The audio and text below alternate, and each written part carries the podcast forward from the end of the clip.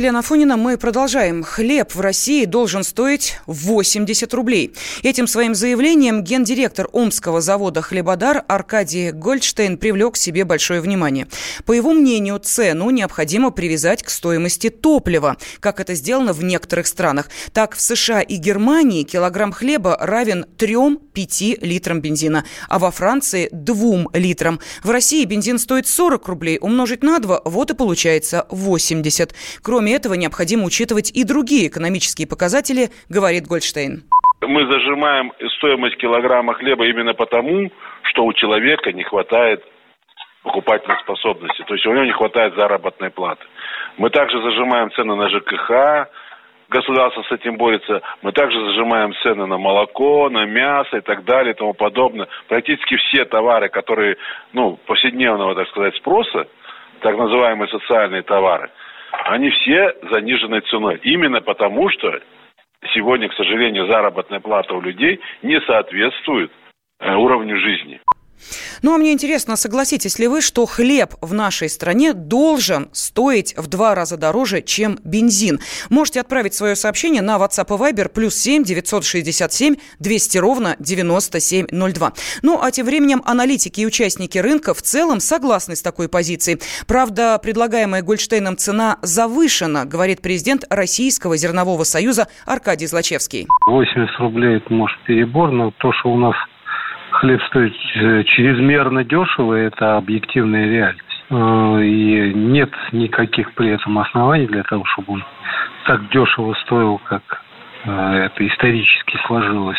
Такие же дешевые цены можно наблюдать только в Египте, где есть огромные субсидии со стороны правительства на формирование цен на хлеб, и там есть фундамент. А у нас этого фундамента нет. В результате экономика любого хлебопека зажата в таких мощных тисках, что ну, ничего не остается, кроме как пожертвовать качеством.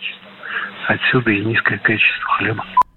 Мы слышали президента Российского зернового союза Аркадия Злачевского. Ну и выносим этот вопрос на обсуждение. Как вы считаете, должна ли цена хлеба быть привязана к бензину? Э, еще раз э, напомню, как то предложил гендиректор Омского завода «Хлебодар» Аркадий Гольдштейн.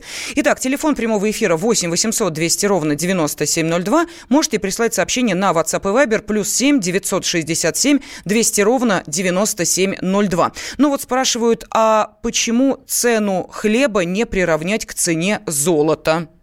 80 рублей за хлеб? Да нет, конечно, пенсионеры вообще с голоду умрут.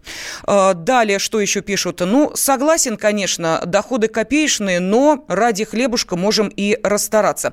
Еще сообщение. А мне кажется, что он сказал за килограмм хлеба. Хлеб сейчас так и стоит, примерно 30 рублей за 400 грамм. Ну, вот видите, уже пошли первые комментарии. Тем не менее, давайте а, я напомню, телефон прямого эфира 8 800 200 ровно 9702.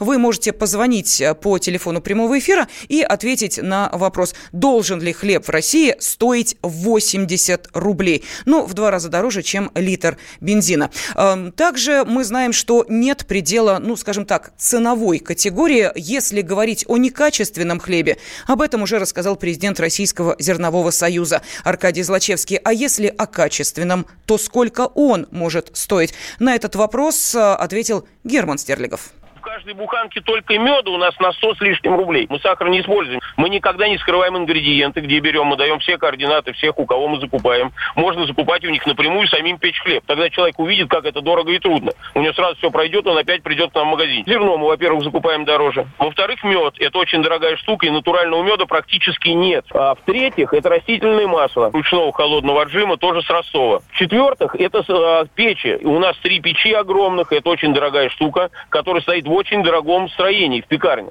В этом же строении стоят мельницы. Они, э, к сожалению, очень дорогие, сильно подорожали сейчас в Австрии. И альтернативы да, ну вот э, теперь нам и предстоит с вами выбрать э, или, собственно, некачественный, но, как предлагают, за 80, или очень качественный, но более 500 рублей. Ну, да ладно, мы сейчас э, с вами не будем обсуждать качество хлеба, давайте обсудим его цену. Как вы считаете, может быть, действительно стоит поддержать наших и производителей хлеба, и выращивателей зерна. И вот таким образом решить этот вопрос. А давайте привяжем э, цену хлеба к цене бензина. Тут будет более-менее все понятно. Что скажете вы? 8 800 200 ровно 9702. Сергей, здравствуйте. Сергей из Владимира дозвонился.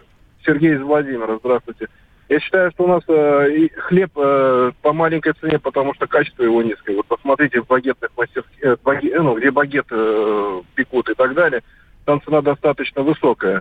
И этот хлеб можно есть, его можно съесть сразу. А что касается того, что мы сравниваем с бензином, это у нас бензин с завышенной ценой. Там процентов 70-80 заложен налог государства. Поэтому, если бы у нас был бы э, бензин низкий, тогда бы и хлеб соответствовал мировым стандартам соотношения. Бензин, хлеб. Спасибо огромное. Ну вот смотрите, что нам пишут. Производители всегда ноют. Э, вот из Америки написали, что, мол, типа лукавит э, Гольштейн. В США хлеб в два раза дешевле бензина, а не дороже. Ну и вот еще социальные товары должны датироваться государством. То есть эти товары должны быть доступны всем гражданам. А производители этой продукции должны получать дотации от государства, чтобы могли зарабатывать на своей деятельности. Машина времени! Она работает! Док, а ты уверен? Да! Посмотри сам! Но, док, это же просто радиоприемник. А чего ты ждал? Давай, включай дежавю! Вперед! В прошлое! Ностальгический удар от Михаила Антонова. Воспоминания о том, что мы бережно храним в памяти. Программа «Дежавю» по будням с 11 вечера в прямом эфире радио «Комсомольская правда».